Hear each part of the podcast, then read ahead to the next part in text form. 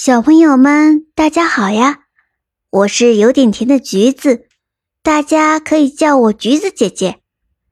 从今天起，橘子姐姐要给大家讲中国古代神话故事，一起来听吧。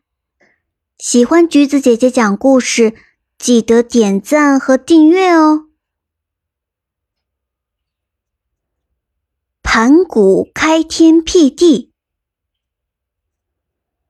很久很久以前，当天和地还没有分开的时候，宇宙是混沌黑暗的一团，就像一个大鸡蛋。人类的老祖先盘古就孕育在这个大鸡蛋里。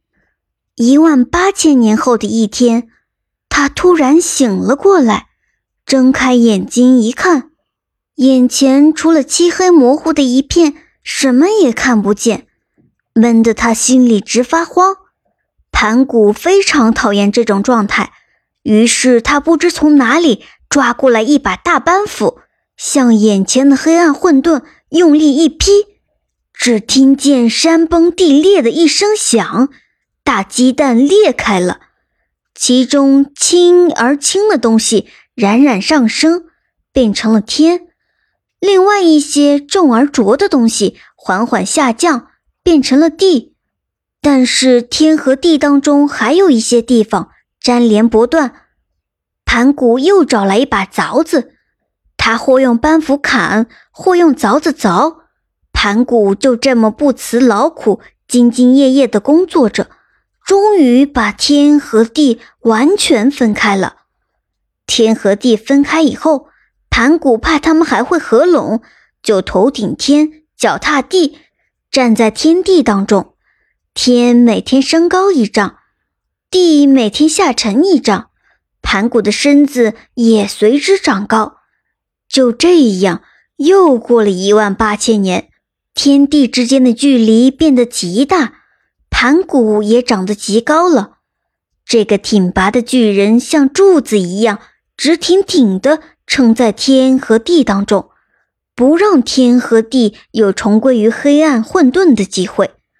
不知道又过了多少年，天和地的构造已经相当稳固了，盘古不必再担心他们会合在一起，而且他也需要休息了。于是他倒了下来。